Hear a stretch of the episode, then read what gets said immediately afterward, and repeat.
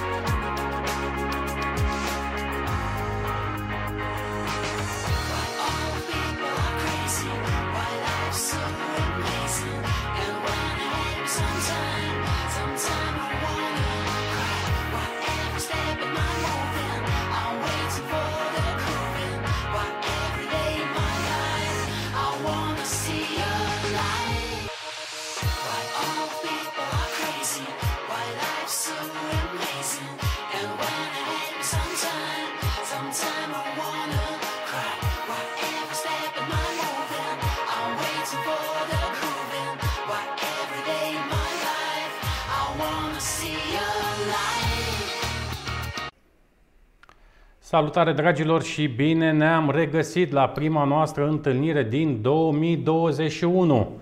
Mulțumim frumos că sunteți alături de noi ca de obicei. După o pauză de câteva săptămâni, bine meritată, am intrat în 2021, care sperăm noi să nu fie rudă cu 2020, atât de multe amintiri neplăcute în 2020, dar totodată atât de multe provocări la care România a încercat să răspundă.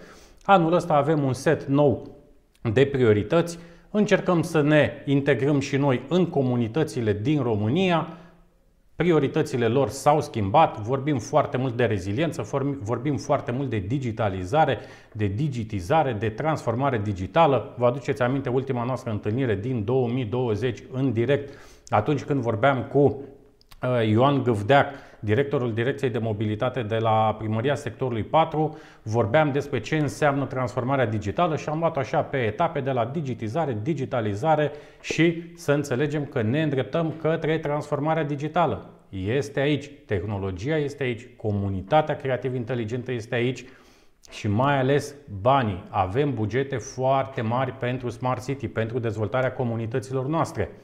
Sigur, avem și foarte mulți răuvoitori care vor spune ce Smart City, ce Smart Village, aveți probleme cu toaletele, aveți școli fără toalete, aveți probleme de infrastructură. Exact asta vorbeam înainte să intrăm în direct și cu invitații noștri, pe care vreau să vi prezint în câteva momente, pentru că una din prioritățile lui 2021 la nivelul Asociației Române pentru Smart City o reprezintă dezvoltarea celor peste 3000 de comune. Avem peste jumătate din țară care trăiește în mediul rural, Înțelegem distinția dintre Smart City și Smart Village, iar astăzi vă propunem o călătorie pe care noi o găsim foarte, foarte frumoasă în Sibiu. Mergem în județul Sibiu să ne conectăm cu primarul comunei Sadu, să vedem ce înseamnă dezvoltarea unei localități de mici dimensiuni. Am văzut ce se întâmplă la Cluj, am văzut ce se întâmplă la Oradea, la Timișoara, la Brașov, la Iași, la Constanța. În București începem să vorbim cu noua administrație instalat acum 3-4 uh, luni, începem să vorbim uh, despre proiecte de, de Smart City, sigur, mai încetișor, cu problemele inevitabile pe care Bucureștiul le are. Așa cum spuneam și anul trecut pe tot parcursul uh, anului, în toate întâlnirile noastre, Bucureștiul ar trebui să învețe să se poarte ca o singură comunitate. Noi avem șapte primării în București și avem șapte mini-orășele și ne mirăm de ce nu funcționează lucrurile. Prin urmare, dragilor, foarte multe priorități pe care Asociația Română pentru Smart City le are în acest an. Începem prima noastră întâlnire în direct, foarte multe comentarii, ca de obicei avem și cadouri pentru voi. Avem chiar niște cadouri la nivel de gadgeturi pe care vom începe să le distribuim, cred că într-o săptămână sau două, așteptăm să ne le trimită partenerii noștri. Astăzi cele mai interesante comentarii vor primi ultimul număr al revistei noastre Smart City Magazine și cartea Smart City de la idee la implementare. Și începem să vă salutăm și noi. Suntem live și pe Facebook, și pe YouTube, și pe LinkedIn. Vă mulțumim că sunteți alături de noi. Cei care vă uitați la noi pe Facebook, este posibil ca la un moment dat transmisia să se blocheze. În ultimele două săptămâni, Facebook-ul a început să blocheze transmisiile live care trimit un pachet foarte mare de date către feed-ul de Facebook. Dacă se întâmplă asta, ne găsiți și pe YouTube. Noi, colegii mei, oricum vor posta imediat și linkul de, uh, de YouTube. Ultima noastră întâlnire, care nu a fost în direct, a fost în 20 decembrie, Smart City Industry Awards, evenimentul nostru cel mai important al anului, ediția numărul 5. Fraților, nici nu vine să cred când au trecut 5 ani de când ne ocupăm cu dezvoltarea comunităților din România, dar ieri uh, m-am uitat pe ultimele cifre, astăzi vorbeam și cu colegii de aici din, uh, din asociație, aproape 100 de mii de români s-au uitat la Smart City Industry Awards, fie că a fost el în direct pe 20 decembrie, fie de atunci încoace. Ceea ce pentru mine înseamnă foarte, foarte mult. Înseamnă că vă interesează ce se întâmplă în comunitățile noastre, Înseamnă că subiectul de comunitate creativ inteligentă, subiectul de smart city, de digitalizare, de work from home, de telemuncă, de cum vreți dumneavoastră să-i spuneți, teleșcoală, începem să înțelegem că aceste comunități nu se mai pot dezvolta decât în acest fel, ceea ce este foarte, foarte important și este un semnal pentru care încă o dată vă mulțumim. Îl salutăm și noi pe Dorin Cotfas, pe Nur de la Iași, salutare Nur, Daniel Bruno Neacșu, bună ziua, hello everyone, Gabriel Bițună, salutare, aplaud inițiativa, bravo, Ștefan Stroie se uită la noi de pe LinkedIn, bună ziua, Marius Verdeș, bună ziua! Elena Petrescu, de pe LinkedIn, excelentă inițiativă, felicitări! Și din India, domnule primar, for Africa, from Africa, greetings from India, Natal Shah. Deci, foarte, foarte multă lume se uită la noi. Webinarul nostru începe chiar acum și vă prezentăm și invitații. Smart City Webinar. despre oameni și orașe. Smart mobility and living. Smart economy and environment. Smart government and smart citizen. Așadar, dragilor, vreau să vă prezint invitații noștri de astăzi. De la Sadu, domnul primar Ivan Valentin Dumitru Ioan. Bună ziua, domnule primar, la mulți ani, să vă dea Dumnezeu sănătate și felicitări pentru lucrurile frumoase pe care le faceți acolo. Ne auzim, ne vedem. Bună ziua dumneavoastră și tuturor prietenilor și oamenilor buni care se uită și ne ascultă în acest uh, moment foarte important creat de dumneavoastră și vreau să vă felicit pentru tot ceea ce faceți și să vă asigur că sunteți uh, parte integrantă din acest mecanism de transabilitate în ceea ce privește dezvoltarea durabilă a satului românesc. Mulțumim frumos! Vedeți, dragilor, ce frumos a salutat domnul primar. Salutări oamenilor buni. Asta doar când trecem în munții, doar în zona aia găsim uh, salutul ăsta frumos. Și tot la uh, Sibiu mergem să-l salutăm pe prietenul nostru Tudor de la TNT Computers, dezvoltatorul aplicației City Manager. Am zis bine, Tudor? Da, bună ziua! Mulțumesc mult Salutare! pentru intro, intro, și pentru uh, invitație la acest eveniment. Vreau să salut pe toți cei care ne vizionează în momentul ăsta și care ne vor viziona. Asta Și- este partea frumoasă, Tudor, că toată munca asta, toate feed-urile astea pe care noi le, le dăm acum live, ele rămân în online. Și avem, de exemplu, chiar zilele trecute, noi am mai reluat subiectul ăsta cu, cu Smart Village, chiar zilele trecute vorbeam cu cineva pe pagina noastră de YouTube exact pe acest subiect și exact asta ne, ne întreba când reluăm subiectul, pentru că era interesat de partea de finanțare, cum putem să finanțăm un proiect de Smart Village. Vom vorbi despre asta. Dragilor, Tudor are o experiență foarte, foarte importantă pentru noi, pentru că lucrează cu autoritățile locale, vine din mediul privat, dezvoltă soluții dezvoltă uh, partea de digitalizare atunci când vorbim de administrația publică pe cele trei componente. Eu voi repeta în continuu mesajele noastre de bază ca să ne asigurăm că le înțelegem toți. Atunci când vorbim de digitalizarea unei instituții, trebuie să înțelegem că vorbim de interacțiunea instituție-cetățean, respectiv primărie-cetățean, uh, interacțiunea interinstituțională, ce se întâmplă, fluxurile de lucru din cadrul unei instituții și intrainstituțională, mai ales în cadrul proiectelor mai mari, acolo unde o primărie, spre exemplu, are foarte multe direcții sau foarte multe instituții în subordine, foarte importantă și această interacțiune. În, înainte de a vorbi despre subiectul nostru de astăzi, atât de drag mie, Smart Village, vreau să mergem să o salutăm și pe colega mea Lavinia, pentru că, așa cum v-am obișnuit, în fiecare săptămână avem știrile industriei Smart City. Vrem să vă arătăm ce se întâmplă chiar de la început de an. Înscrieți-vă și dumneavoastră în fiecare sâmbătă la ora 9 dimineața. Noi trimitem cel mai puternic newsletter al industriei de Smart City. O dată pe săptămână, un singur newsletter vedeți tot ce se întâmplă în industria de Smart City din România. Lavinia, bine ai venit alături de noi. Scena îți aparține. Hai să vedem care sunt cele mai importante uh, știri din această săptămână. Mulțumesc! Asociația Română pentru Smart City a lansat raportul de activitate pentru anul 2020, top 10 povești ale asociației, dar și Transilvania Smart City. Pentru mai multe informații legate de aceste știri, accesați pagina noastră romaniansmartcity.ro sau puteți vizita canalul nostru de YouTube Smart City România. Din verticala Smart Mobility, fostul consilier local Cristian Macedonski propune soluțiile din Nuremberg pentru fluidizarea traficului din Brașov. Calea Dumbrăvii devine prima arteră smart a Sibiului. Investițiile în infrastructură continuă în Odobești și în 2021.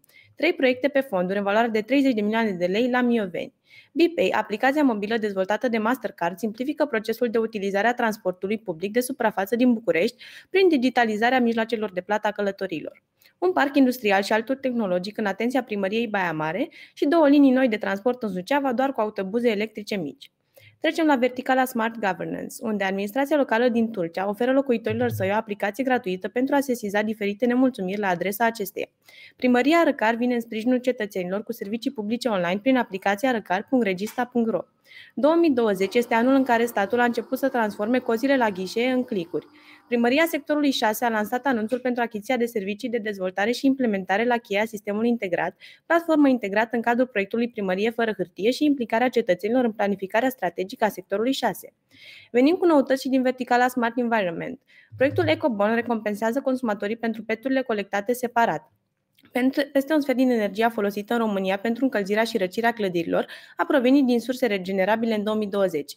Electrogrup construiește faza a patra a proiectului rezidențial Greenfield Băneasa, dezvoltat de Impact and Developer and Contractor, în valoare de 18,6 milioane de euro. La Brașov, din 2021, colectarea deșeurilor devine smart. Apar pubelele cu chip și saci cu cod QR. Ministrul Mediului a anunțat că va trimite echipe de control ce vor acționa din 1 februarie împotriva celor care depozitează ilegal deșeuri. Și, în ultimul rând, ultimele știri din verticala Smart Education. Peste 4.000 de dispozitive electronice cu conexiune la internet vor fi distribuite elevilor hunedoreni în luna ianuarie anului 2021. Municipiul Târgu Mureș este primul oraș din România care beneficiază de educație bazată pe tehnologii imersive și reinventarea profesională post-pandemie prin formarea Long Life Learning.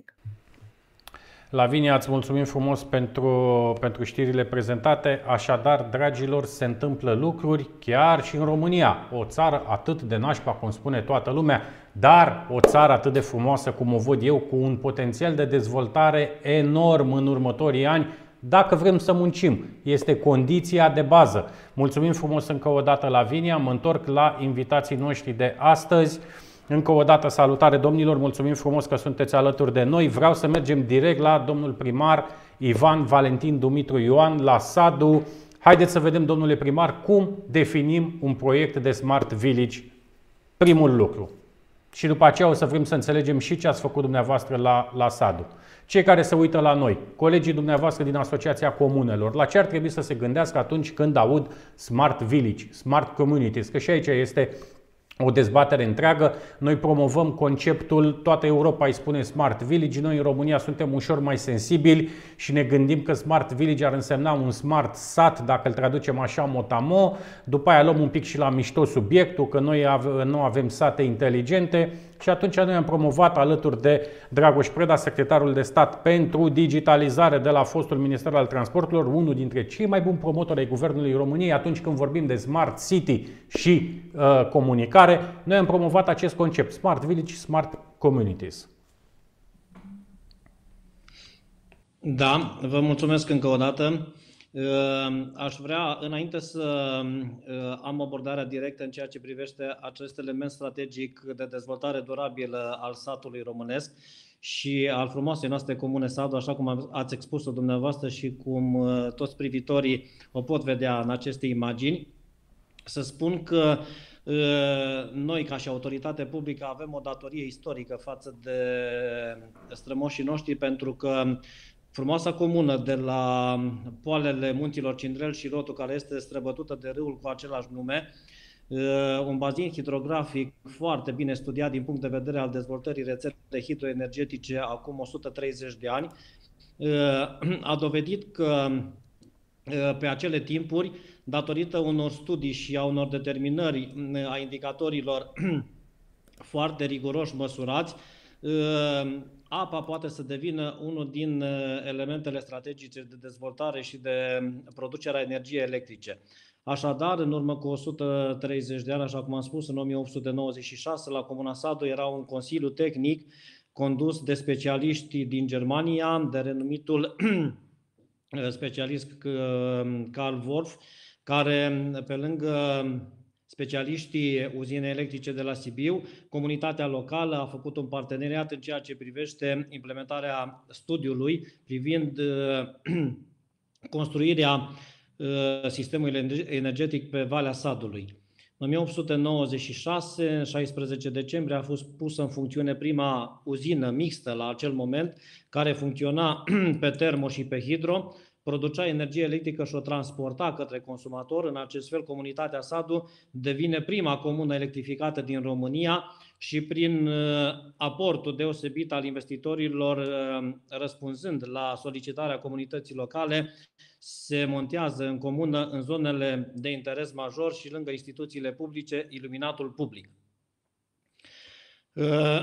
Din acel moment și până în zilele noastre, pe tot parcursul istoriei, comunitatea a avut uh, un plan de dezvoltare foarte bine structurat, a avut o dinamică de dezvoltare constantă, dar cu indicatori de creștere și valorificând uh, zestra naturală pe care Dumnezeu a dăruit-o din plin acestei frumoase comunități, atât din punct de vedere al uh, arealului geografic cu zonele de păduri corifere și foioase și de brad, cu frumoasele plaiuri muntoase, cât și ca și zonă de creștere a exploatațiilor agricole din zonele de munte, uh, creșterea animalelor.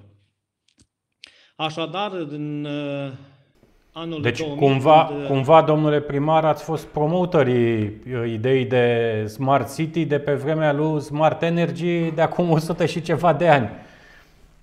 Așa, așa este și... Asta vă a spus obligă, că- asta vă obligă să fiți un proiect uh, far, așa să spunem, un lider în comunitățile noastre și să vă duceți în țară să-i ajutați și pe colegii dumneavoastră din alte comune.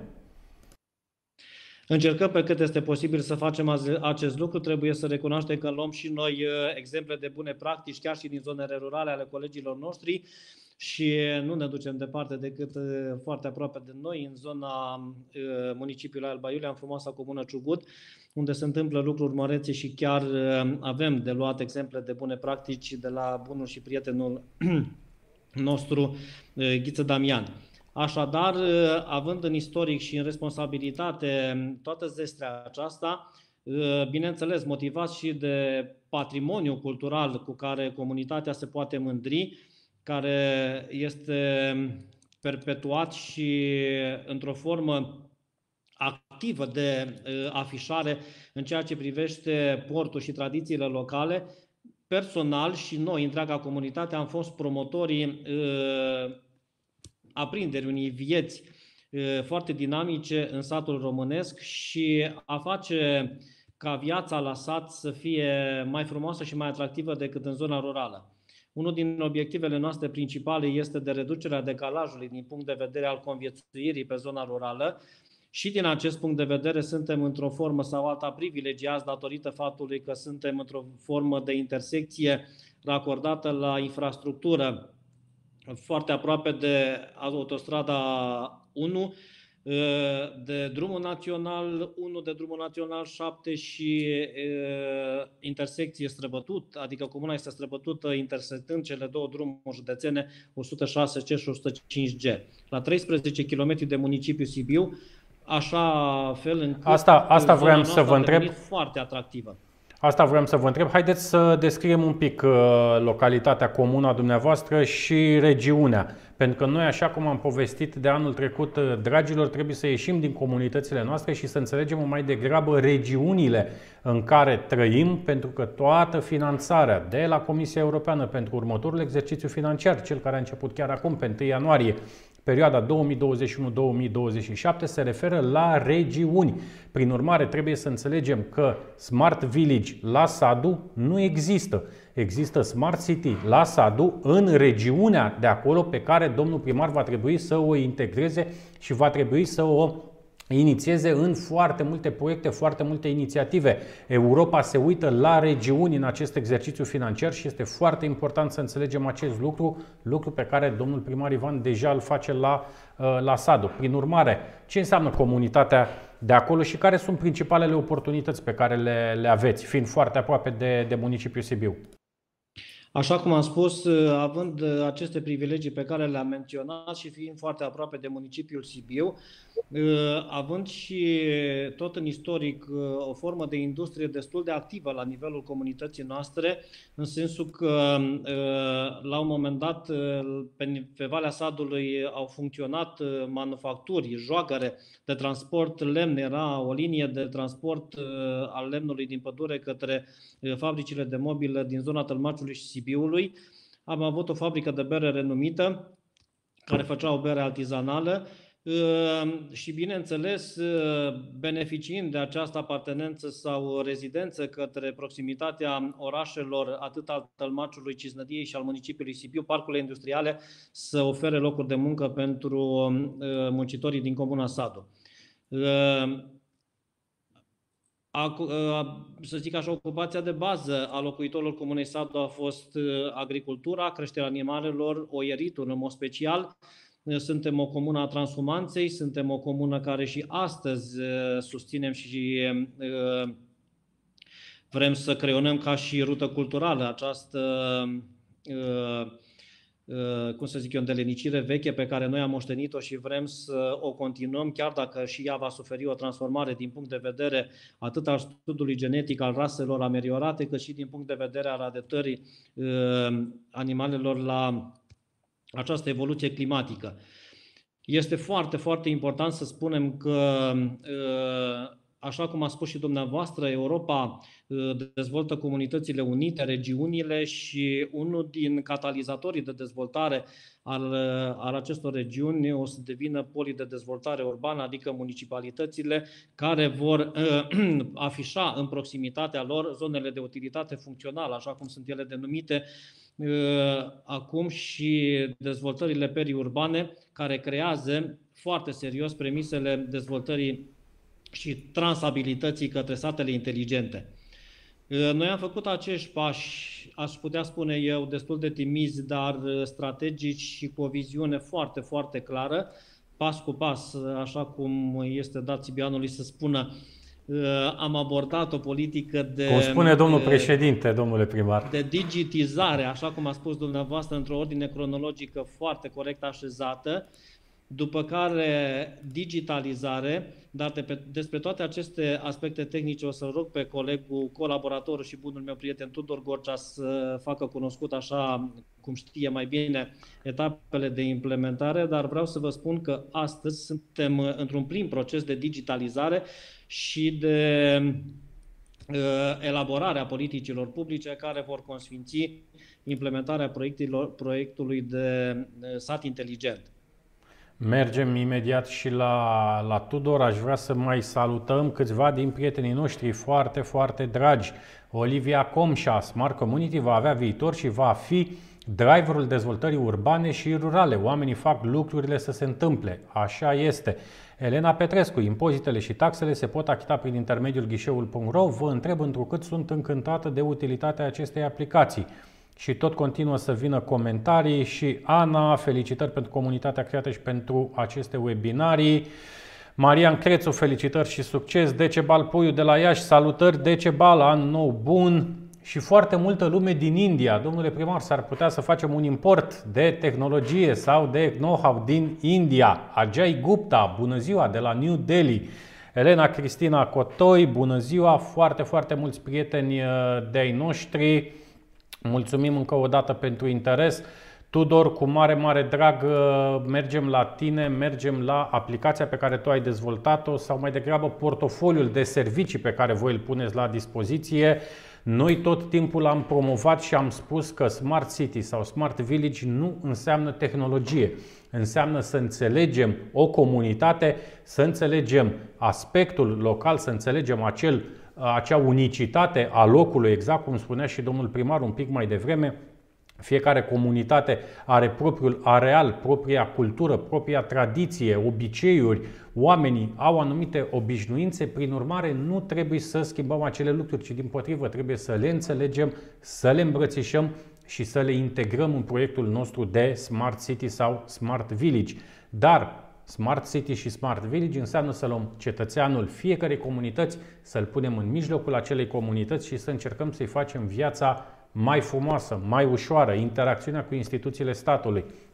Prin urmare, dragilor, vă reamintim că Smart City nu înseamnă tehnologie. Tehnologia este o unealtă dezvoltată de companii precum TNT Computers. Tehnologia trebuie să rămână o unealtă în mâna și în folosul comunității. Salutări încă o dată, Tudor. Te rog să ne spui ce faceți voi cu, cu această unealtă foarte dezvoltată numită City Manager. Salutări încă o dată tuturor. Uh, Aș vrea întâi să încep prin a întări afirmația aceasta că Smart City nu înseamnă doar tehnologie și la urma urmei tehnologia nu este decât ceva, cum ai și spus, o unealtă care trebuie să ne ajute în tot ceea ce facem, să ne ușureze munca. Cam același lucru trebuie să fie și Smart City. Trebuie să creeze o comunitate în care tehnologia și orice unealtă să fie folosită inteligent, în așa fel încât viața să ne fie mai ușoară, mai liniștită și mai uh, plăcută. Uh, într-adevăr, pentru a construi conceptul Smart City ai nevoie de o viziune și de multă muncă.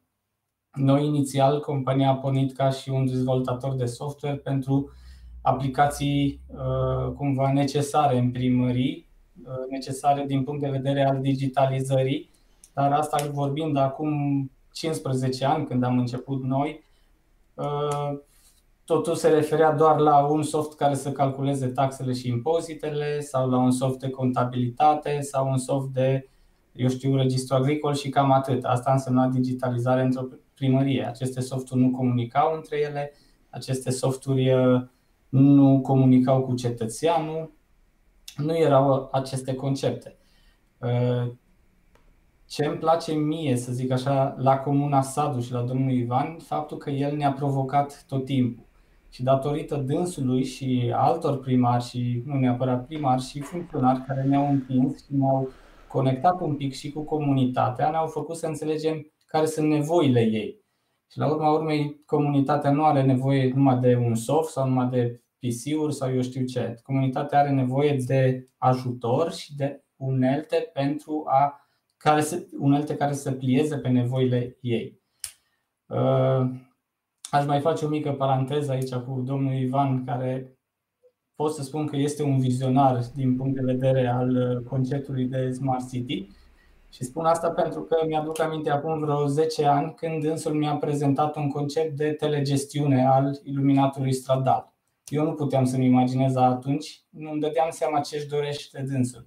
Însă ceea ce se vorbește astăzi despre telegestiune, uh, controlul iluminatului stradal de la distanță, dimarea lămpilor, economia realizată prin acest control de la distanță, dânsul avea această idee de demult.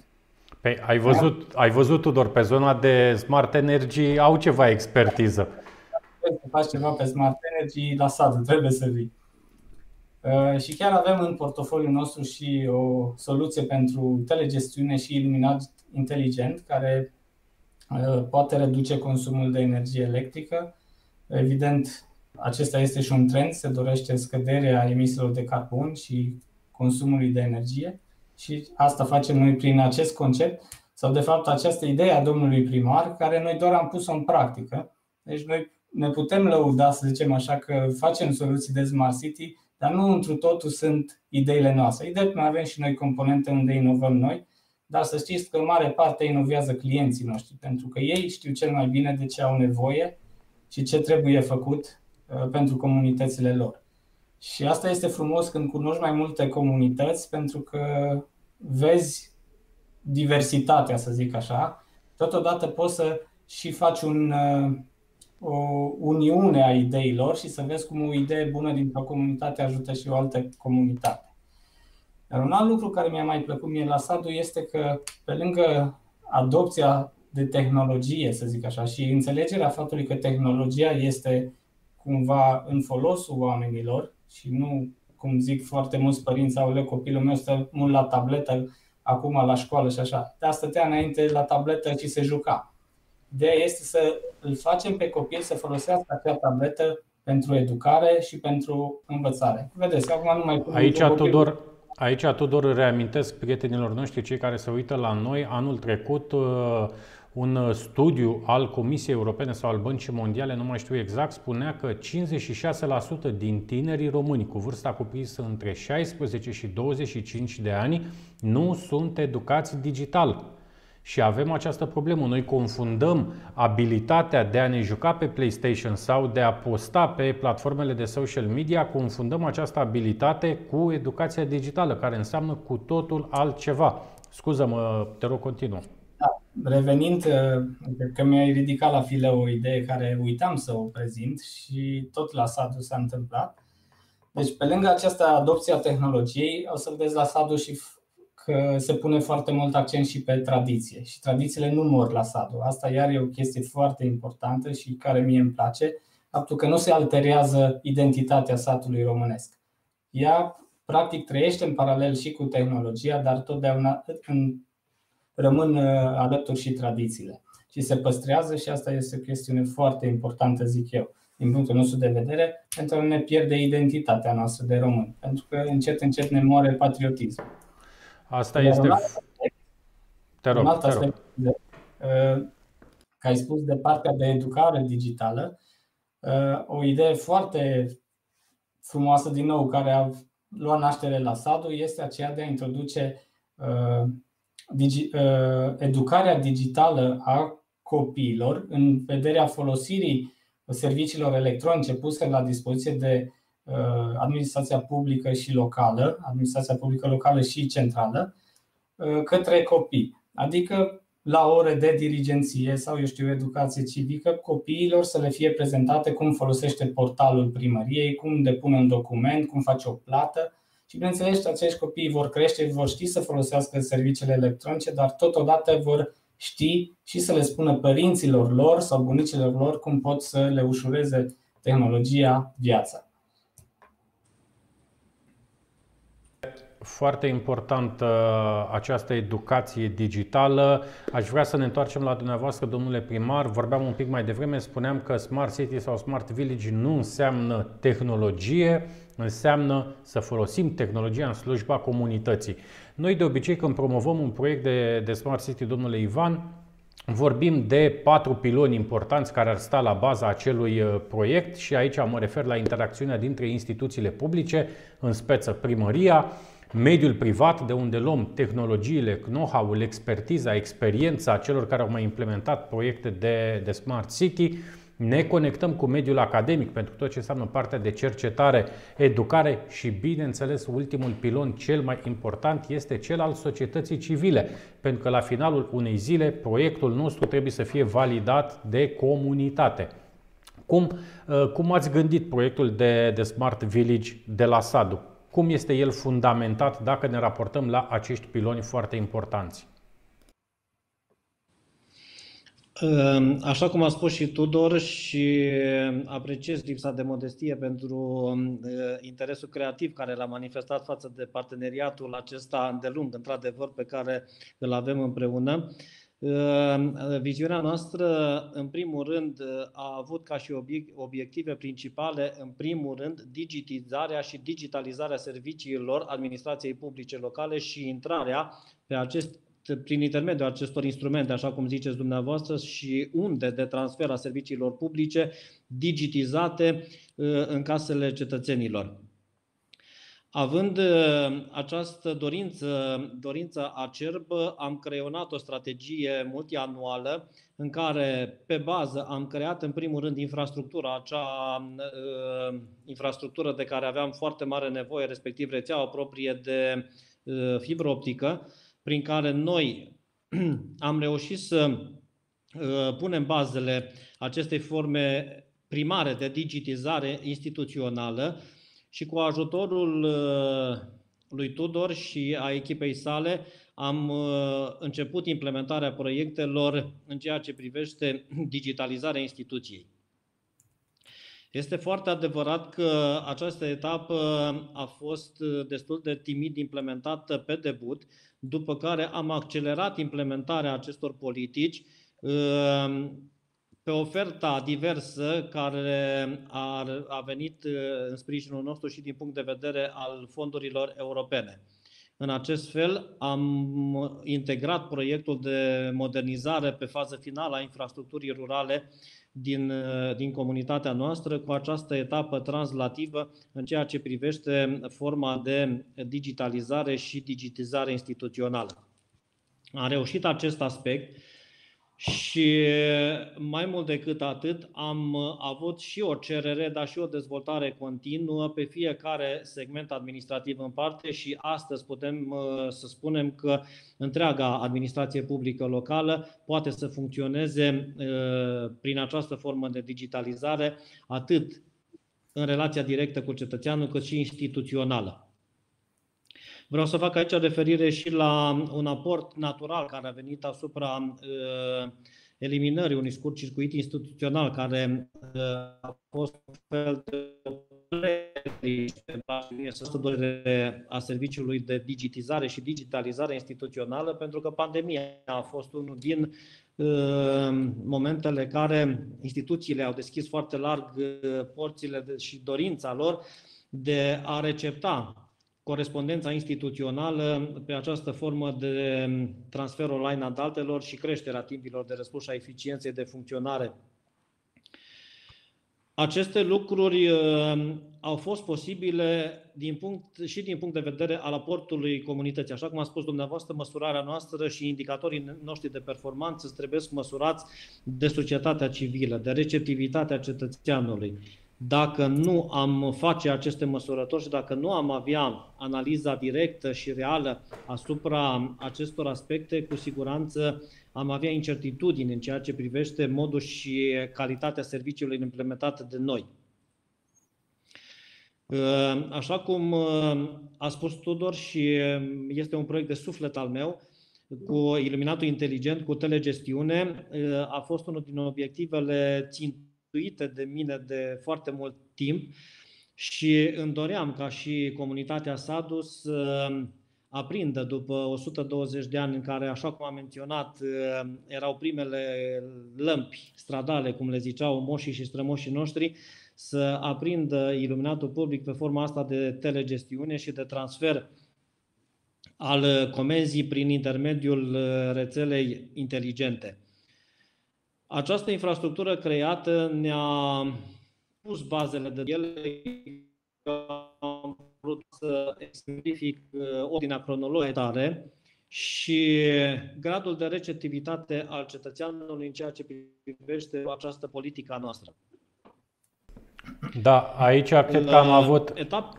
Cred că am avut uh, o mică problemă tehnică, cred că s-a oprit uh, feed-ul. Sper să fi reluat totul. Îi rog și pe colegii mei să-mi spună dacă suntem live, ne revedem. Între timp, foarte, foarte multe comentarii. Mai devreme aveam și din, uh, din Spania, prieteni de-ai noștri care se uită la, la noi. Sperăm ca biții și energia să rămână cu noi. Noi astăzi am avut și un test de incendiu aici în clădire, avem și probleme cu internetul, mai este și Facebook-ul care este foarte, foarte pretențios în ultimele 10-12 zile la tot ce înseamnă partea de feed video. Îmi spun colegii că și-a revenit, a fost întrerupt foarte puțin, insesizabil, L-am făcut eu acum sesizabil, nu este nicio problemă. Domnule primar, care sunt prioritățile proiectului Sadu Smart Village. Am înțeles viziunea, vă bazați foarte mult pe interacțiunea cu cetățenii, foarte important să ne ducem în comunitate, să înțelegem comunitatea și prioritățile ei. Care sunt prioritățile proiectului dumneavoastră? Uh, așa cum ați menționat și dumneavoastră și și Tudor și cum este dorința noastră acerbă, uh, noi vrem să fim conservatori atât al patrimoniului cultural, material și imaterial, de conservare și de valorificare a tradițiilor locale, dar în același timp, tot pe, prin intermediul acestui instrument în politica noastră de digitalizare, să oferim posibilitatea tuturor uh, cetățenilor întregii lumi ca să vadă frumusețea locurilor noastre și să putem să valorificăm tot ce este frumos în comunitatea noastră prin intermediul uh, imaginilor oferite online. Deci, uh, respectăm pe cât este posibil conservarea patrimoniului cultural local, de conservare a valorii satului românesc, dar în același timp, pe linie de creșterea eficienței și inteligenței serviciilor noastre publice, ă, suntem, așa cum am spus, în etapa de elaborare a proiectului de sat inteligent. Răspundem cerințelor ă, comunităților europene care va avea ca și efect finanțările din exercițiul financiar 2021-2027 și este foarte important să facem și mențiune a definirii conceptului de Smart Village ca și politică publică, pentru că până la apariția ordonanței 156, în care Smart Village a fost confințit ca și, poliție publică, ca și politică publică, discutam de, doar de Smart City. Aici este Așa important, cum- mă iertați domnule Ivan că vă întrerup, aici este foarte important să înțelegem expertiza și implicarea prietenilor noștri de la Ciogud și îl salutăm și noi cu această ocazie pe domnul primar Damian. Vă, vă aduceți aminte, dragilor, anul trecut, pe tot parcursul anului ne-am tot conectat cu frumoasa comunitate de la Ciugud, au câștigat și un premiu la Smart City Industry Awards în 20 decembrie Anul trecut am avut nenumărate inițiative, iar Ciugudul, în parteneriat cu Asociația Română pentru Smart City, va lansa, vom fi așa un fel de catalizator pentru celelalte comune din România. Vom lansa împreună și uite, vă invit și pe dumneavoastră, domnule Ivan, să fiți alături de noi, un kit pentru Smart Village, pentru că vrem să ajutăm comunitățile din România, cele care vor să facă, dar nu știu cum să înceapă. Prin urmare, foarte important ceea ce se întâmplă la Ciugud, exact cum spunea și domnul primar Ivan. Vă rog, continuați. Este foarte important să facem această mențiune și subscriu în totalitate la ceea ce a spus dumneavoastră și uh, bucuria noastră rezidă și din prisma faptului că viitorul exercițiu financiar atât, atât din PNRR, PNRR cât și din programul operațional de dezvoltare rurală, cât și din Planul Național Strategic, găsim axă de finanțare în ceea ce privește uh, dezvoltarea uh, satelor inteligente a comunităților, de fapt i- inteligente atât din mediul urban este foarte, foarte important ca etapele de elaborare a planului nostru de dezvoltare să răspundă timpilor pentru ca să putem să fim pregătiți în bloc start pentru accesarea acestor măsuri, dar în toată această perioadă am preluat, așa cum a spus și dumneavoastră și exprim din nou prețuirea față de colegul Ghiță Damian de la Ciugut, elemente din catalizatorul de dezvoltare pe care împreună cu dumneavoastră și cu întreg, întregul grup de parteneri pe care comunitatea din Ciugut îl are, în a urma exemplu de bună practică și al da mai departe la rândul nostru în tuturor colegilor care vor să împărtășească din experiența noastră.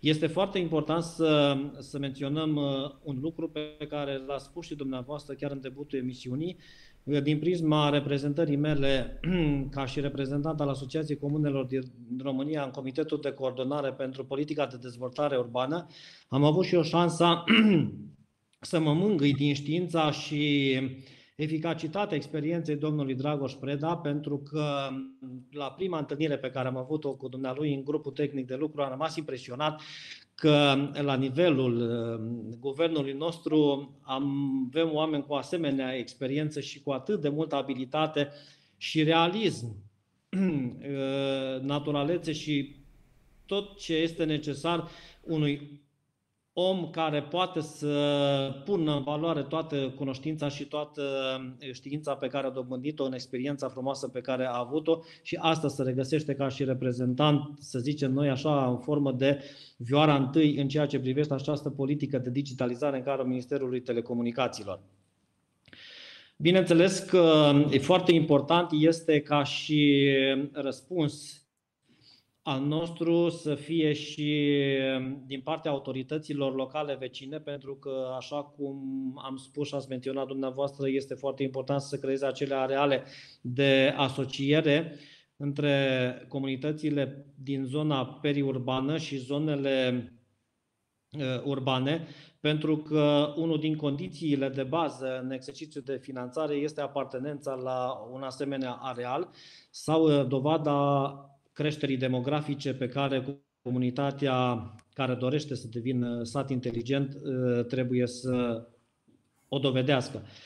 Îndeplinim cumulativ aceste condiții, așa că nu este decât să spunem la treabă băieți, continuați în același ritm alert, nu aveți voie să încetiniți viteza, este nevoie de determinarea tot întregului, întregului corp și a echipei tehnice care lucrează la această strategie și vă pot spune că într-o perioadă imediat următoare, maxim 3 săptămâni de zile, putem să discutăm de etapa finală a acestui capitol din strategia de dezvoltare durabilă în ceea ce privește satul inteligent.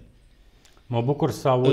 Mă întorc mă... acum Mă bucur să aud că există o logică a proiectului pe care dumneavoastră îl aveți. Spuneați un pic mai devreme de domnul Dragoș Preda și vizionar, aș spune eu, pentru că este important să înțelegem nu doar tehnologia, este important să înțelegem că avem nevoie și de o viziune de dezvoltare, de o strategie de dezvoltare a unei comunități. Asta este lucru pentru care vă felicit, domnule primar.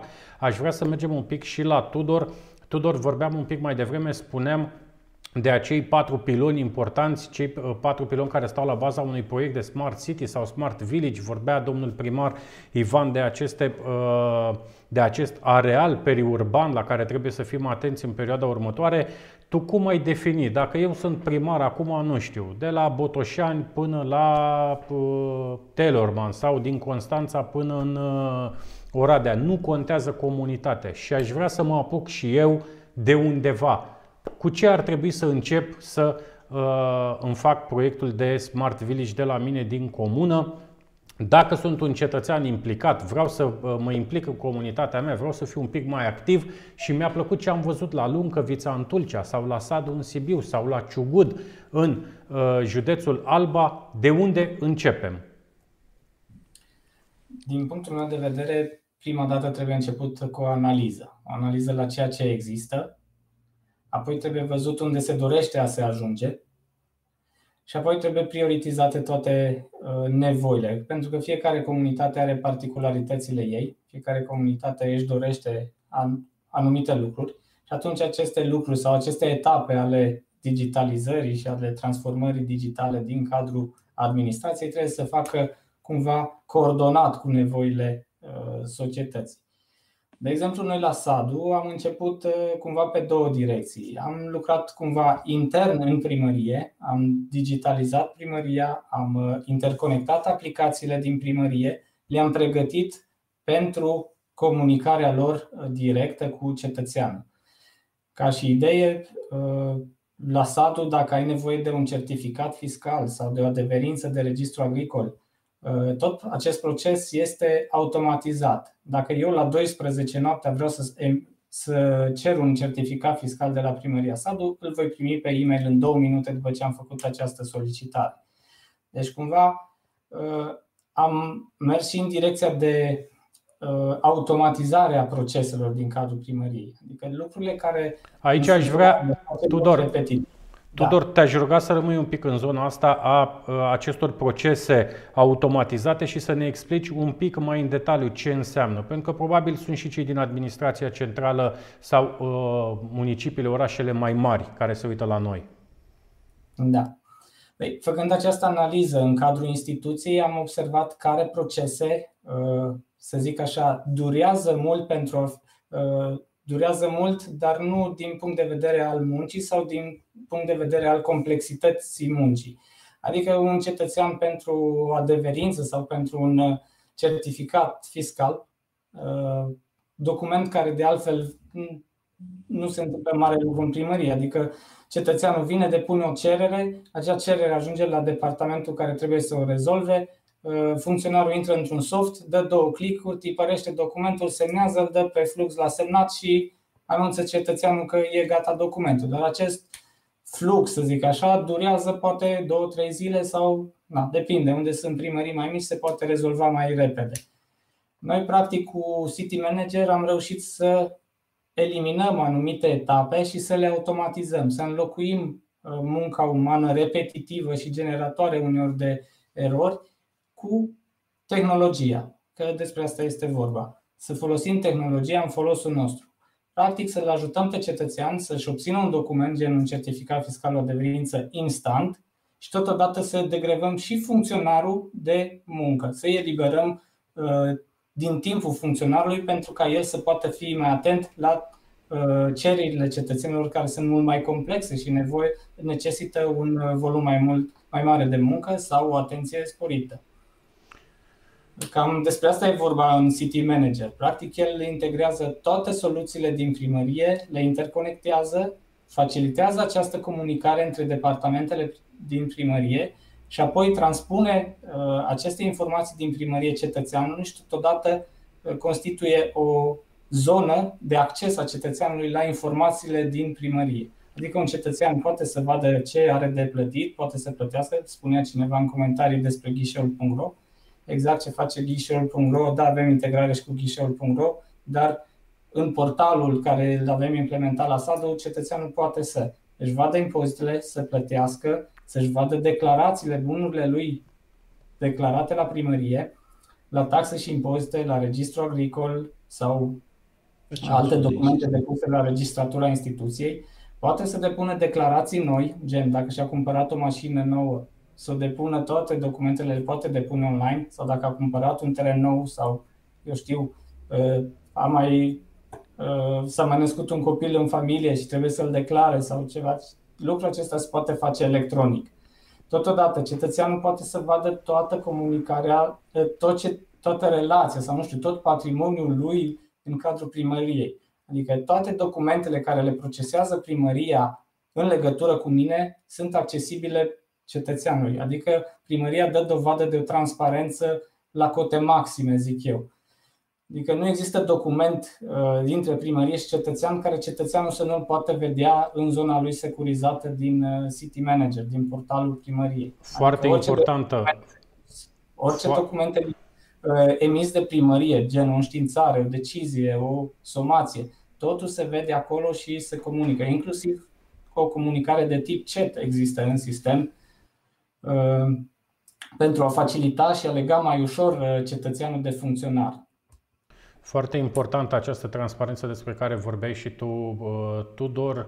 Noi am promovat tot timpul această implicare civică de la bugetare participativă. Aici asigur că avem nevoie și de o autoritate locală dornică și deschisă care să se conecteze cu uh, comunitatea, să se ducă în comunitate, să înțeleagă prioritățile, dar mai mult decât atât înseamnă și reducerea corupției, această transparentizare. Motiv pentru care probabil unii primari din țară, din anumite comunități, sunt un pic mai reticenți la digitalizare, pentru că înseamnă și transparentizare. Dar suntem pe drumul cel bun oricum.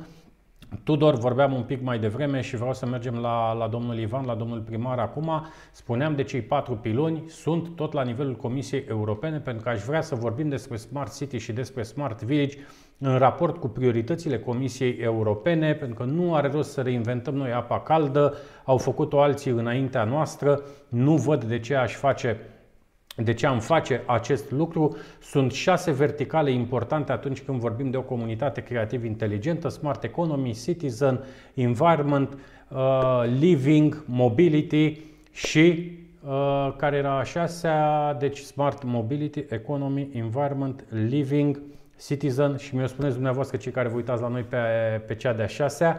Uh, haideți să vedem care sunt vertical, verticalele principale, domnule primar, uh, atunci când vorbim de SADU Smart Village. Am înțeles, prioritizăm partea de digitizare și digitalizare, procesele interne, interacțiunea cu locuitorii, cu cetățenii. Probabil că înainte de pandemie aveați și un număr destul de mare de turiști. Nu știu ce se întâmplă acum pe această componentă, dar la un moment dat probabil veți reveni așa la un număr de, de turiști, probabil că trebuie să le dați și lor niște facilități. Ce înseamnă uh, ca și prioritate din cele șase verticale despre care povesteam un pic mai devreme? Uh, așa cum uh, a expus Tudor, aici vreau să pun un pic de accent pe această integrare și de disponibilitatea noastră de a fi foarte, foarte transparenți și uh, digitizarea și digitalizarea ne-a oferit această pârghie instrumentală în care am reușit să recurgem atât la activarea democrației participative, în care cetățeanul să fie participativ uh, direct la actul de administrare și de guvernanță locală, cât și din punct de vedere al cheltuirii banului public, pentru că dacă veți intra pe website-ul sadul.ro, o să vedeți acolo uh, toate situațiile financiare în care nici un leu din uh, bugetul local al Comunei Sadu nu este ascuns, este pus uh, la văzul tuturor ca Așa considerăm noi că este corect fiecare dintre cetățenii Comunei Sadu să cunoască în detaliu așa cum este cheltuit banul public. Așa cum a spus și dumneavoastră, etapele de dezvoltare nu le inventăm noi.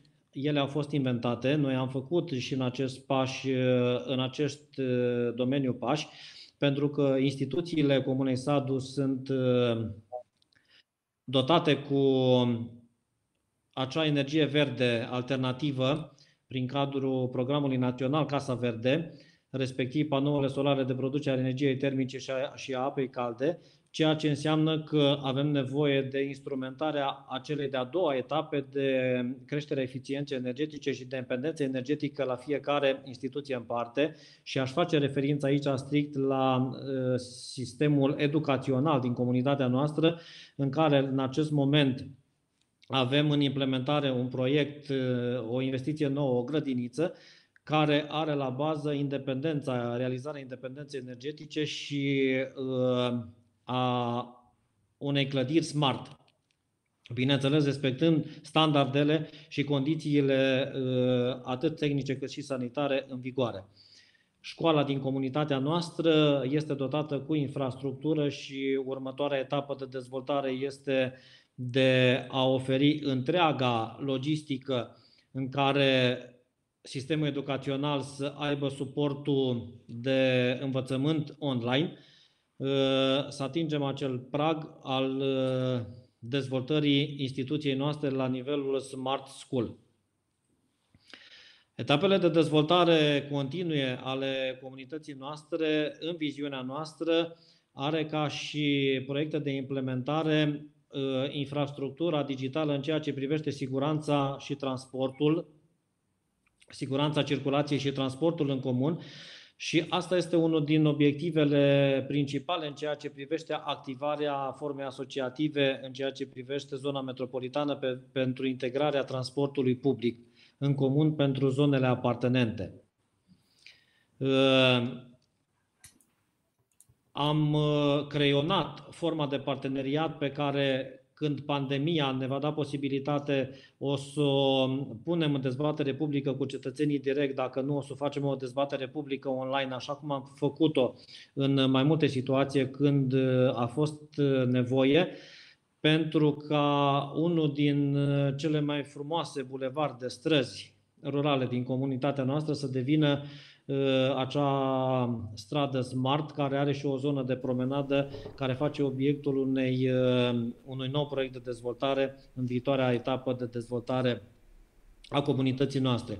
Unde vrem să ajungem cu parteneriatul între oferta noastră de bulevard smart și aportul cetățeanului sau uh, uh, includerea uh, cetățeanului în acest proiect este ca printr-un suport juridic care îl vom creiona ca să devină soluție eligibilă, ă, toate casele din zona respectivă să ă, facă obiectul unui politici de dezvoltare de eficiență, creșterea eficienței energetice și de semi, să zicem, independență asupra ă, sistemului ăsta de eficiență energetică și de casă verde.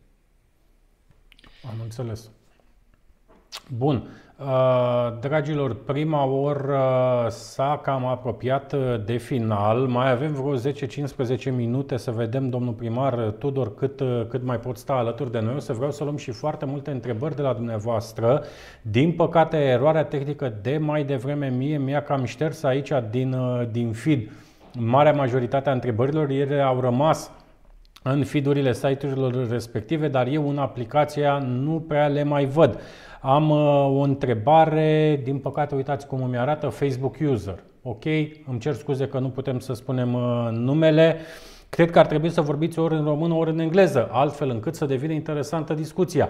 Dragilor, așa cum am spus tot timpul, când vorbim de Smart City, de aceste comunități creative inteligente, sunt foarte multe neologisme preluate, sunt foarte mulți termeni pe care îi luăm și noi ca atare prin urmare, va trebui să facem așa un mic efort toți, să ne adaptăm. Nu are rost acum să traducem noi Smart Citizen, după aia să începem cu IoT, să traducem și IoT-ul, dar cum este cu 5G-ul și așa mai departe. Deci este un domeniu cu foarte multă tehnologie, foarte multe neologisme și cineva care mă sună, care nu se uită la noi, nu știe că suntem live acum.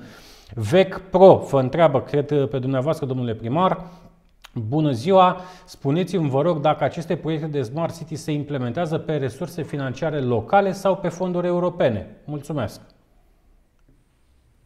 strict pe fonduri europene și uh, acest lucru l-am și exemplificat înainte că suntem pregătiți pentru accesarea măsurilor din cele trei programe și bineînțeles că este nevoie și de aportul nostru de cofinanțare, așa cum rezultă din uh, ghidul de finanțare uh, ca și principiu de aport al autorității publice locale beneficiare. Bun, îi rog pe colegii mei uh, dacă îmi pot da cele mai interesante mesaje pe mesaj uh, să le pot citi eu. Ele, repet, au rămas în feed-uri, dumneavoastră le vedeți, dar nu le mai văd eu aici în aplicație să le pot citi. Elena Claudia Palău, fix ce vreau să întreb. Există alte proiecte la Sadu pentru care e considerat Smart Village? Cum spuneați și dumneavoastră, Smart Village sau Smart Community nu înseamnă doar tehnologizare, ci și inovare socială. Exact ce spuneam un pic mai devreme despre această interacțiune, cum ne ducem în comunitate. Aici aș mai avea și eu câteva idei de... Te rog, Tudor.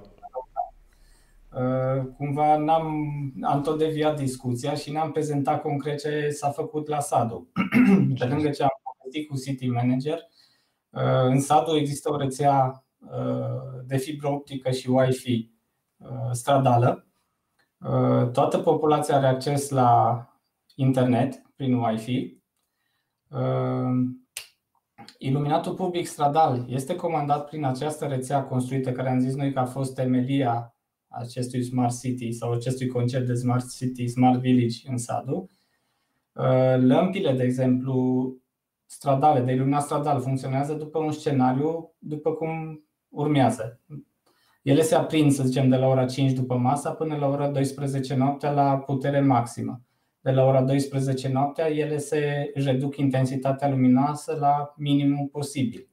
Ele sunt dotate și cu un senzor de prezență. În cazul în care cineva merge pe stradă sau o mașină sau o persoană, lampa care îl detectează se aprinde automat la puterea maximă și totodată comunică și cu lămpile vecine să se aprindă și ele. Și practic omul este însoțit de lumină sau lămpile îl însoțesc, lumina îl însoțește pe un pe stradă pe unde merge el. După câteva secunde, dacă nu mai este prezență în acea arie, ă, lampa revine din nou la scenariul ei de bază, adică la intensitate minimă, astfel reducându-se consumul substanțial. Gândiți-vă după 12 noaptea, dacă ai în localitate, să zicem, nu știu, 10 oameni care se plimbă pe stradă, dăm ipotetic un caz, cum ar fi să ții 1000 de lămpi aprinse când ai putea să ții doar 30 uh, de lămpi aprinse? Puteți face și dumneavoastră calculul.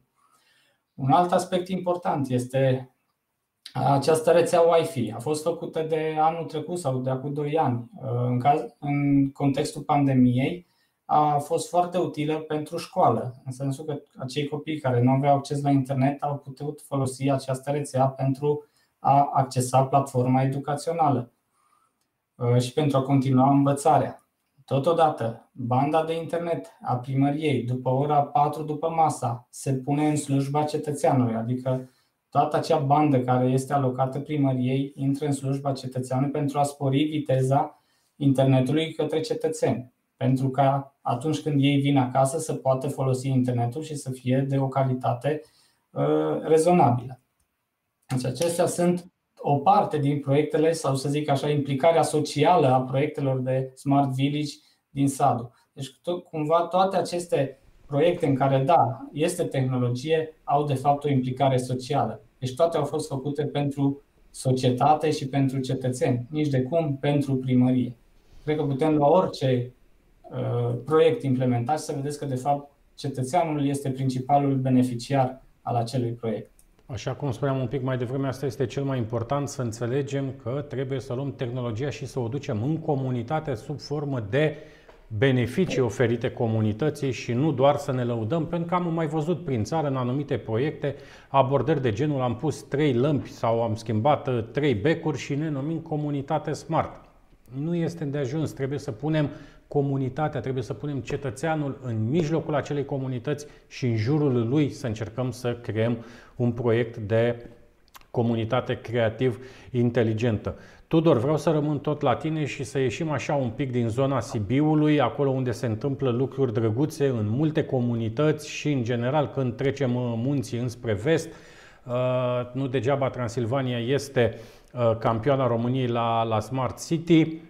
Spune-ne pe unde mai dezvoltați voi proiecte, în ce comunități ați văzut că există un apetit pentru uh, acest, uh, acest tip de proiecte.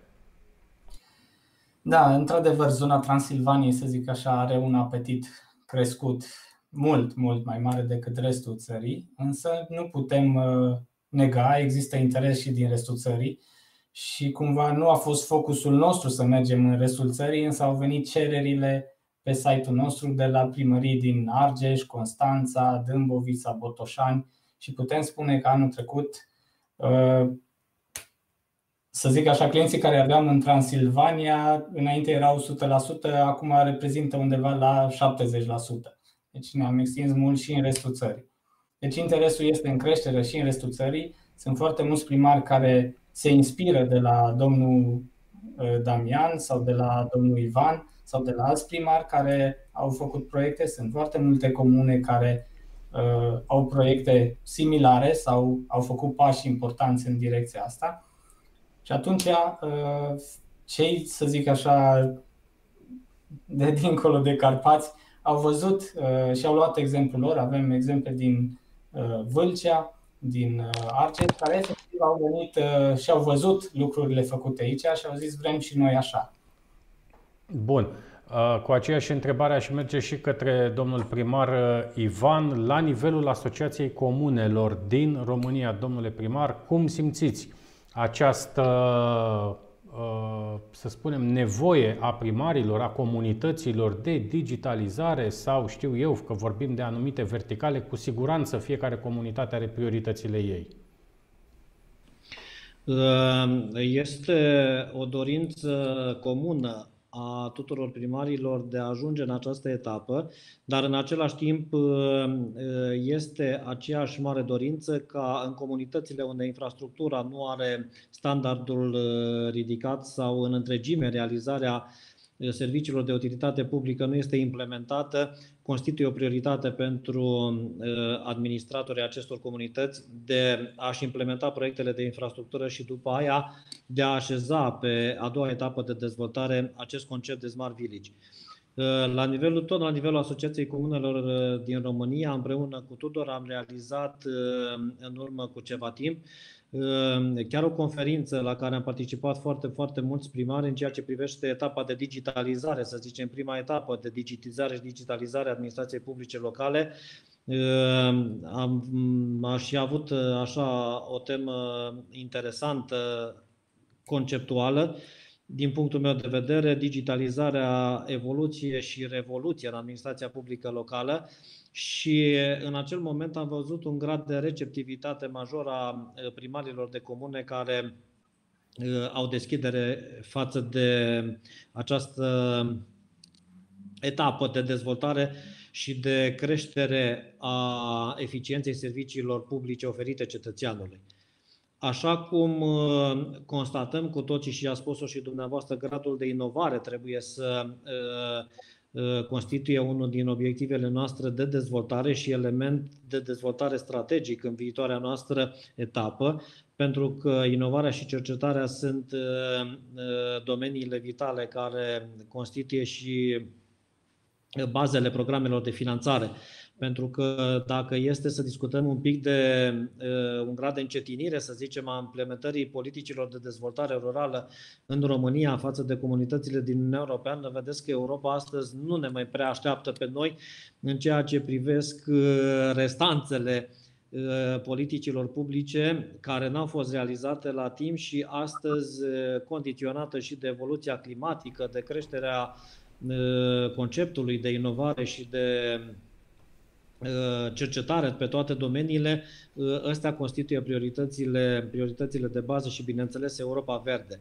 Uh, avem nevoie ca comunitățile rurale și comunitățile care sunt dornice să răspundă acestor noi provocări, să se angreneze în acest mecanism de instrumentare a strategiilor până la implementarea acestor politici.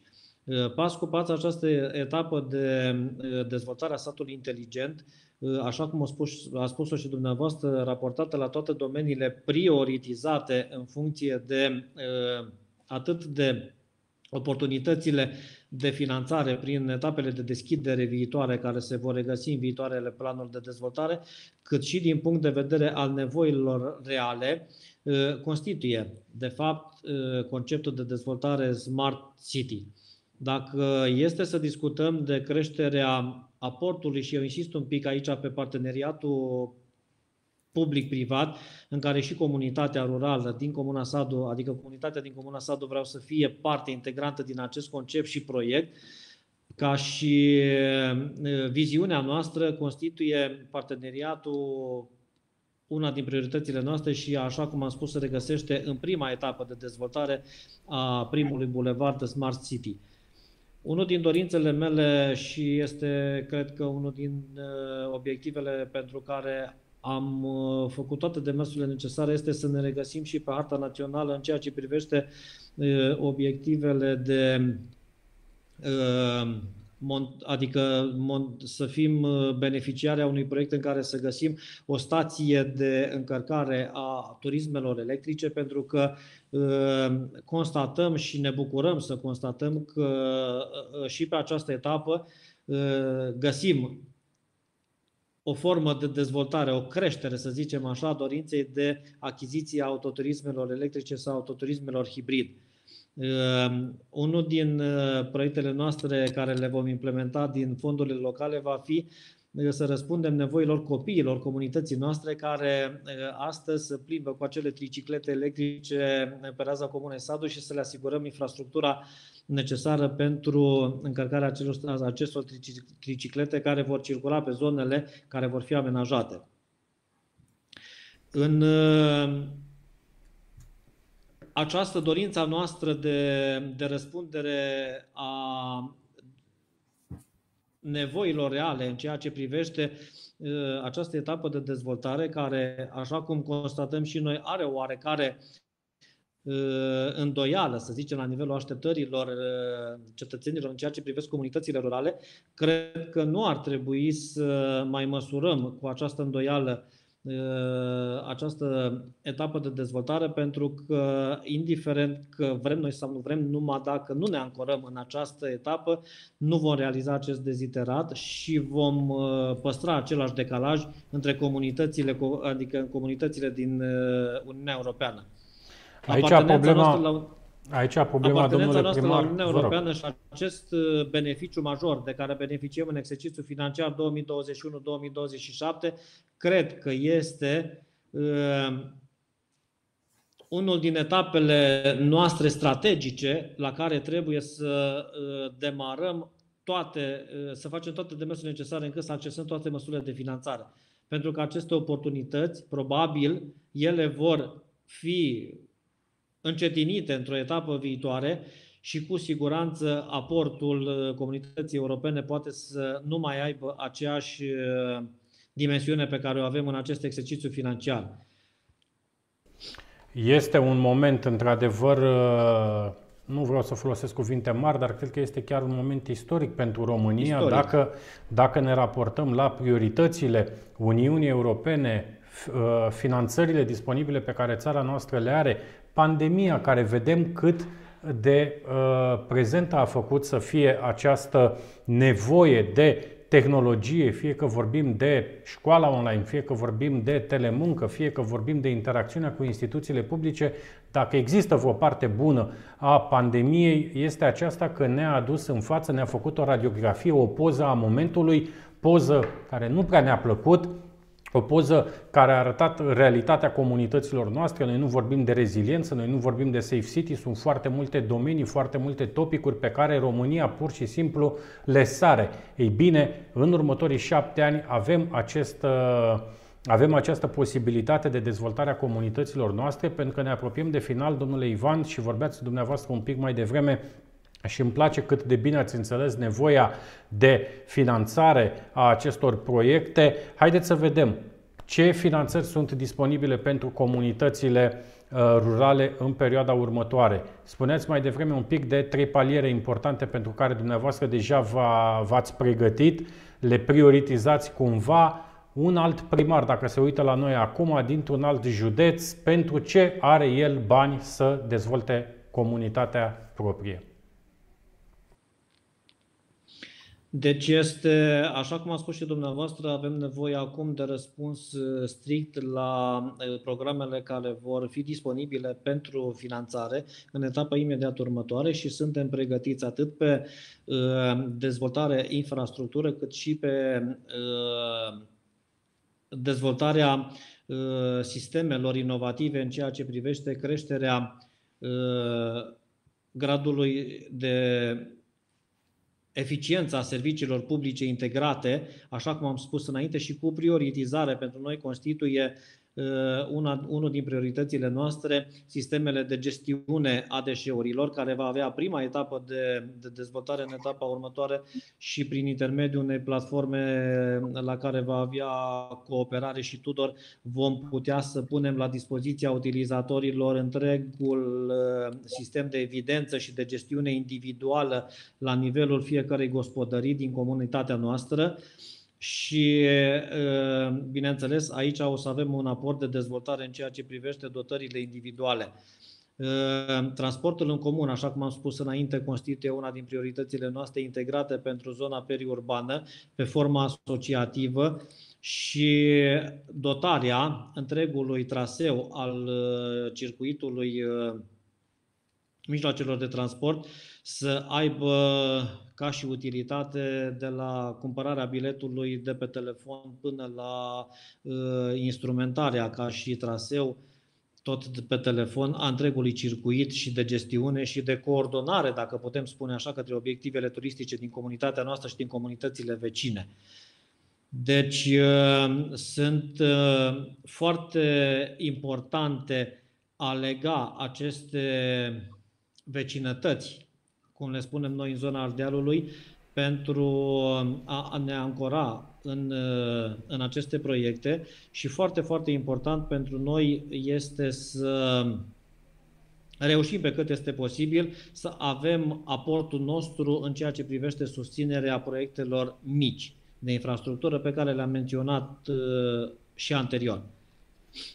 Bun. Lazar Ionela este ultima întrebare, ultimul comentariu pe care îl luăm. Info arond romaniansmartcity.ro Toți cei care aveți întrebări, nelămuriri, curiozități sau sugestii, cu mare drag așteptăm mail-urile voastre, comentariile voastre.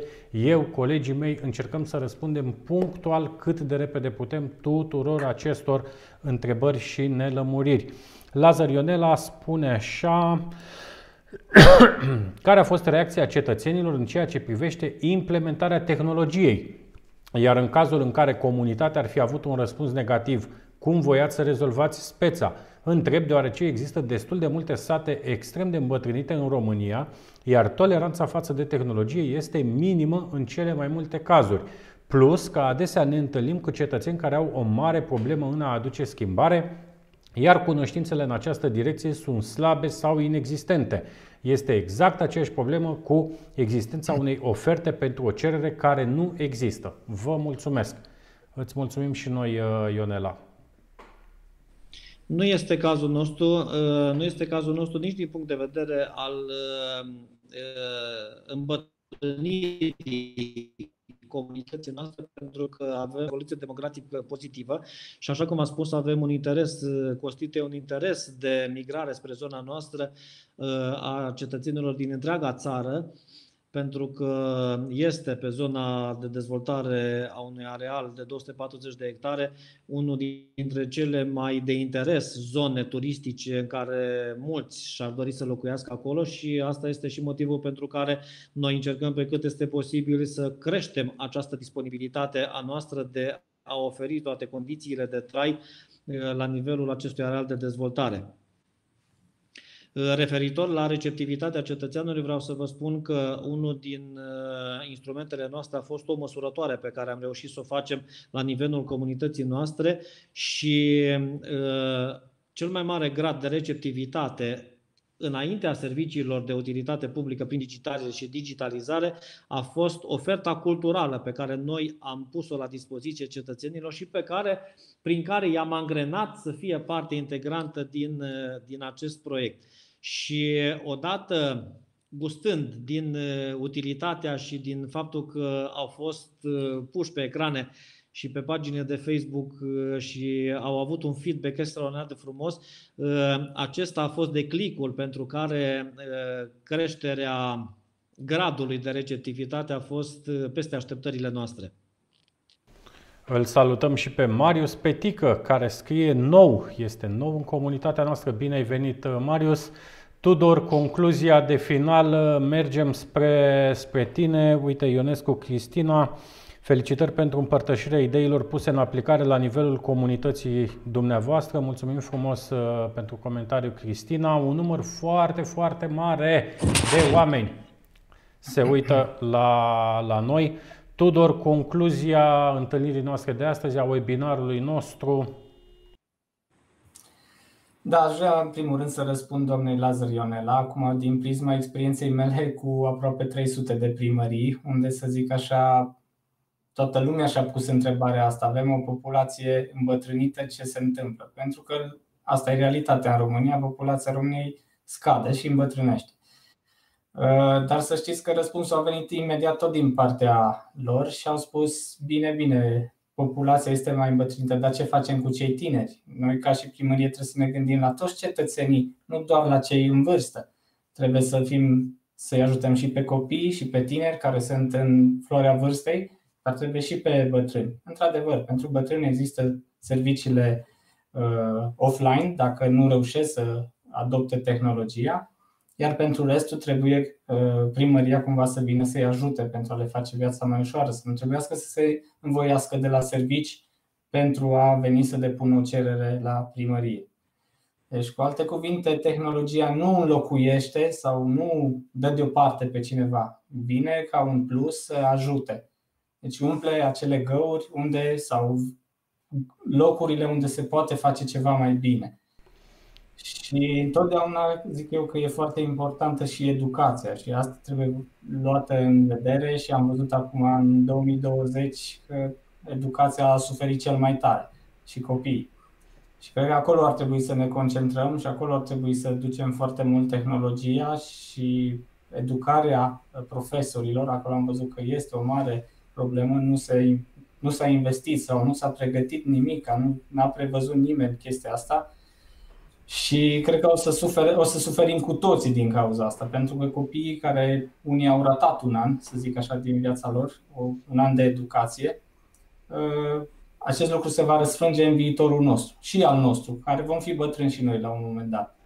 Și cumva noi, acum, cei care avem, să zicem, putere de decizie sau care putem face ceva, trebuie să avem grijă, pe, pe de o parte, și de copii, dar și de cei în vârstă. Și mai mult decât atât, mai mult decât atât, Tudor, copiii de astăzi sunt decidenții de mâine, sunt cei care se vor integra în instituțiile statului, sunt cei care vor folosi aceste tehnologii despre care noi vorbim astăzi. Mă bucur să văd că și la nivelul vostru, la nivelul TNT, cu o expertiză atât de mare, interacțiunea asta directă cu 300 de UAT-uri este într-adevăr ceva uh, foarte semnificativ. Mă bucur să văd că și voi ați constatat deschiderea autorităților locale. Și, dragilor, trebuie să facem un exercițiu de sinceritate. Există oameni de bună credință în România. Sunt majoritari. România reală nu este cea pe care o vedem la televizor. Tot timpul am spus asta. România reală este România frumoasă, este România care se dezvoltă. Uitați-vă ce se întâmplă în comunitățile noastre. Nu trebuie să ne raportăm tot timpul la dezbaterile politice, la ce se întâmplă în zona publică, acolo unde există anumite interese, fie ele politice, economice sau de altă natură sociale, noi trebuie să ne uităm în comunitatea noastră. Și dacă în comunitatea noastră vedem că lucrurile nu funcționează, avertizorul public, mergeți la primărie, bateți la ușă, îl puteți trage pe primar de mânecă. Modul de a face administrație în România s-a schimbat în ultima perioadă. De la acel model, uh, știu eu, de eu sunt uh, imperatore, eu sunt stăpânul comunității, stăpânul uh, oamenilor, cum era pe la Focșan sau mai știu eu prin ce alte județe, cu acei baroni, vorbim de o deschidere a administrației locale și vorbim de foarte mulți primari, cei mai mulți care au înțeles că actul administrativ se face împreună cu cei din comunitate. Eu vă mulțumesc foarte mult, foarte mulți oameni care s-au uitat astăzi la noi, înseamnă că este un subiect de interes Marius Petică ne spune centrele de tineret și activitatea lucrărilor de tineret apar în prioritățile Smart Village. Vom reveni pe subiectul ăsta, Marius. Mulțumim că te-ai alăturat comunității noastre. Peste 10 milioane de români trăiesc în comune, sate, ceea ce înseamnă că trebuie să dezvoltăm și uh, aceste proiecte pentru că un proiect frumos, o comunitate creativ inteligentă nu lasă pe nimeni în urmă. Acestea fiind spuse, Tudor, mulțumesc frumos, domnule primar Ivan, salutări din București. Felicitări, Vă mulțumim mult! felicitări pentru tot ce faceți acolo. Promitem să ne conectăm mult mai des anul acesta. Dragilor, vă mulțumim și dumneavoastră, vă mulțumim frumos pentru că sunteți alături de noi. Tot ceea ce facem noi începe cu dumneavoastră, este validat de dumneavoastră și trebuie să se întoarcă în comunități. Încă o dată, la mulți ani 2021 și mult, mult, mult succes în toate proiectele dumneavoastră.